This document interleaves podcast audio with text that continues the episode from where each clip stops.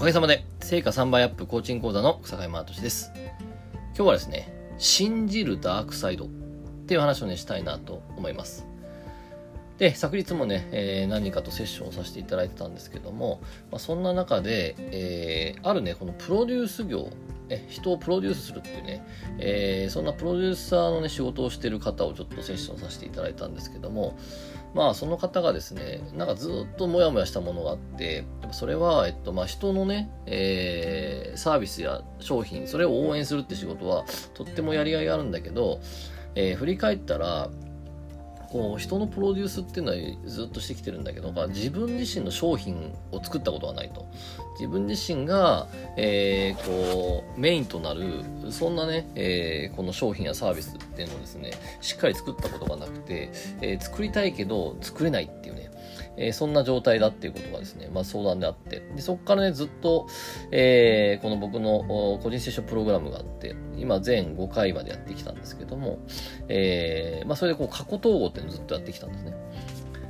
えー、まあよく僕が話すやつですね。あのー、ね、その自分自身が今、今もし自分自身がね、えー、本当はどうしたいんだろうとか、え、こう迷子になってる場合っていうのは、えー、全ての過去は今の自分を応援するためにあるんで、えー、その過去統合するってことで、えーね、自分自身の人生、そして、えー、両親、えー、そして、えっと、魂っていうところをずっと過去統合してきたんですね。そしたら、えっと、面白いことが起こってきていて、で、えー、っと、実際その人はですね、まあ、昨日話を聞いてたらですね、えー、実はこれまたもすごく面白いんですけど、ちょっと、ある業界、ある業種でですね、あの、実は大学生にですね、えー、非常勤でこうずっと教えるってことをやってきていて、で、そこのね、大学生、19歳の学生がですね、えー、すごいこう、その教えてる時に、もうすごい先生が、えー、もうびっくりするぐらい楽しく授業をしてると。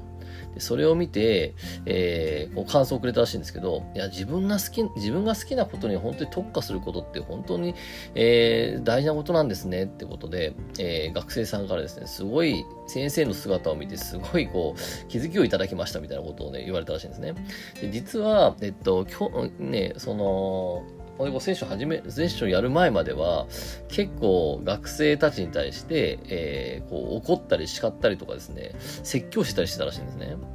で、こう初めて学生さんにこういうふうになんかその姿を見てすごい学びましたとか、なんかすごい楽しくなりましたってことを言われたらしくて、親と、なんか私変わってるぞと。で、そんな気づきがあったって言ってたんですね。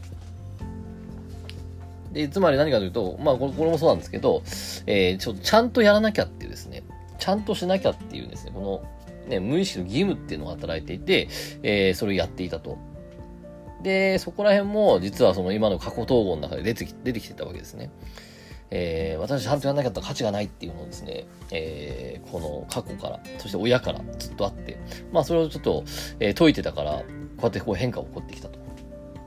で、さらに面白いことがあって、いやいやいやと、大学で教えてるね、ぐらいのね、そのね、業、業種にね、えー、その専門性があるのに、なぜ自分商品作ってないのっていうところですよね。で、ここで聞いてて面白かったのが、まあ面白いってこと言っちゃダメなんですけど、いやまあ実はその小さい頃からちょっとまあ家族でいろいろとね、すごいなんかよよくわかんない、えー、この病気だったり事件が起こるようになって、ある時から、この、まあ、いわゆる霊能者というか、えー、まあ、そっちの見えない世界をね、えー、見れる、えー、そんなね、先生に、そういう家族で厄介になってたと。で、それがなんか見事に当たると。でそしたらいつ、いつしか、この、見えない世界に正解があるってことを自分自身は思い込んで、えー、この幼少期、まあ、いわゆる、その、ね、えー、自分自身は成人するまで、もう何か決めるときは必ずその人に聞いていたと。つまり自分で自己決定してなかったっていうね。えー、そんな過去があったってことをですね、なんか久しぶりに思い出したと。で、えー、そうした時に、えっと、実は、えっと、何年か前にね、その企業塾に行ってた時があって、そうした時に、まあ実はずっと私やってきたのは、その、今大学で教えてる専門分野で、で、やっぱそれはもう、ね、あの、すごい楽しく、もう、これだったらずっと続けられるっていうのはあるんだけど、あるその企業塾で、それじゃあ仕事にならないと。うん。それじゃあ稼げないっていうふうに言われたらしいんですね。で、そこで、まあ本当魂は、いや、それをやっていきたいっていうのがあるんだけど、でも、あの、まあ今までのその、ね、自分自身では、その、ね、自己決、ね、ずっと、ね、この自分自身で決めても、えー、どうにもならない。自分自身で決めたことは、えー、答えじゃないっていうね、えー、ところがずっとあったんで、じゃあその先生の言いなりになろうと思ってやった結果、全く売れないっていうね。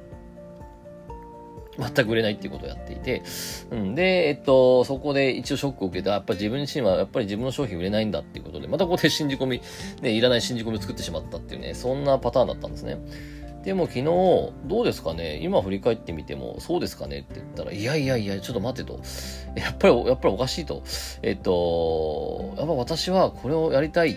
ね、この自分自身やってきた専門分野やりたい。いや、やるわ、これはっていう感じになってたんですね。で、なんで今までやんなかったんだろうみたいになってて。で、なんか前はそのやろうとしたらすごい重い感じだったけど、めっちゃなんかもう、いや、な、な、あれなんだったっけな？みたいな。いや、もうこれでしょ？みたいな なってて。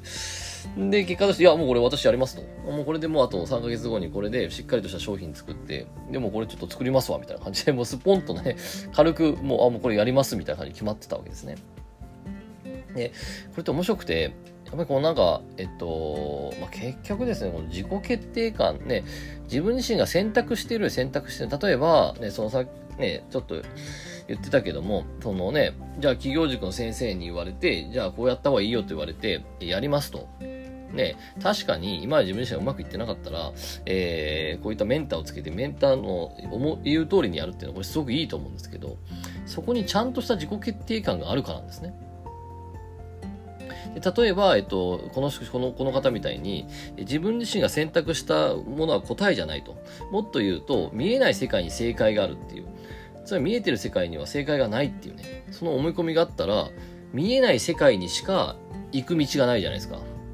てことは決定しているようで決定してないんですね。見えない世界に正解がある。つまり見えてる世界は正解じゃないって思ってるんで、えー、この時点で見えない世界にしか行く道がないんですよ、この人。で、自分自身が決めたことっていうのは正解じゃないと思ったら、自分自身が決めるっていう道はないんです。自分自身が決めないっていう、ね、誰かに、誰かに言われたことをやるっていう道しかないんで、一見決めてるようで、もう義務でそこの道しかないっって決めてるので、決めきれてないんですよ。何者かに、つまり、えっ、ー、とね、見見えない、見えない世界に正解があるんだよっていう、その自分自身の無意識の意思に決められちゃってるんですよ。この感覚伝わりますかね？で、結果として、いや、自分自身で決めてると思ってるんだけど、えー、何者かに決められた、やらされ感がある。つまり無意識の義務ですね。やんなきゃ、ちゃんとやんなきゃっていうね。だから学生さんに叱ってたっていうのも、ここなんです。ちゃんとやんなきゃっていうですね、無意識の、つまりなんかこう、自分自身の思い込みが、信じ込みが、えー、いやいや、自分自身の答え作っちゃダメだとか、えー、ね、そういうのがあって、それが義務にやってたんです。やんなきゃっていう。やってもやんなくてもいいんです。見えない世界に正解があってもいいし、見えない、見える世界に正解があってもいいいいじゃないですか。でもそこを見えないせ見、見える世界には正解がないと、見えない世界にしか正解がないんだっていうふうにやってたんで、義務になってたんですね。で、これをまあちょっと今の過去統合でいろいろ出てきたそれをどんどん解いていったんです。そしたら、あれ？今何やってたんだっけなみたいな感じになって、いやなんで私こんな風になってたんだろうってなって、結局昨日は、あ、もう、いやもうこれで、これですよ、これじゃないですかと。これやりますよっていう感じになってて。でもなんかすごい、めちゃくちゃ気が気持ちは楽になったって言って。で、しかもね、学生さんにもそんなこと言われて、やっぱり私これ好きなんだっていう。もうなんか誰に何と言われようと私これやりますみたいになっててですね。これまさにこれは自己決定ですね。でやっぱりですね、この、本当人って無意識に勝手に人生に義務を作ってるっていうね。義務があると、えー、この選択ができない。で、昨日ちょうどシフターっていうですね、えー、まあ、先月の自分を超える行動、行動力をね、えー、作るっていうね、えそこをこのアート思考と言語心理学っていうね、この仙台意識で毎月テーマを決めて、え、自分の中にあるこのね、えー、っと、自分自身を動かさなくなる仙台意識を取っていくっていう、そんなね、えー、メンタルトレーニングのね、え講座をやってるんですけど、そこでも実は、え選択っていうのはテーマだったんです。で、まさに、えこの選択肢があると人って決められるんですよ。でもさっきみたいに選択肢がないと決められないんですね。いや、決めてるようで決めてないんです。つまり、えっと、さっきみたいに見えない世界に正解があるって思ってたら、見えない、見えてる世界、見見えてる世界も正解で、見えない世界も正解ってなってれば選択肢あるじゃないですか。やっぱり私は見えない世界を、ね、大事にしようとか。あ、でもなんか今この瞬間は見えてる世界大事にしようとかってできるんだけど、いやいや見えない世界にしか正解がないと思ってたら、もうそこしか選べないんで、決めてるようで決めてないんです。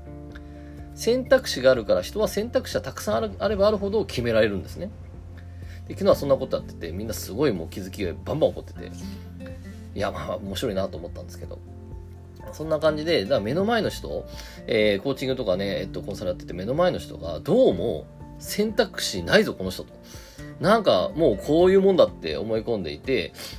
ね、そうじゃなくてもいいのに、こういうもんだって思い込んで話してるって時は要注意ですね。えー、自分自身決めてないんで、それで決めたとしても、何者かに決められたって感じで、義務でそれ動いちゃうから、あんまり動けなくなります。なので、えっと、その話を聞きながらも、本当にこの人はちゃんと選択肢を持って、そして、えー、そこから決めてるのかなって、そこを見てあげるととってもいいかなと思います。はい、ということで今日もありがとうございました。ぜひ気に入ったらね、フォローお願いします。それではさようなら。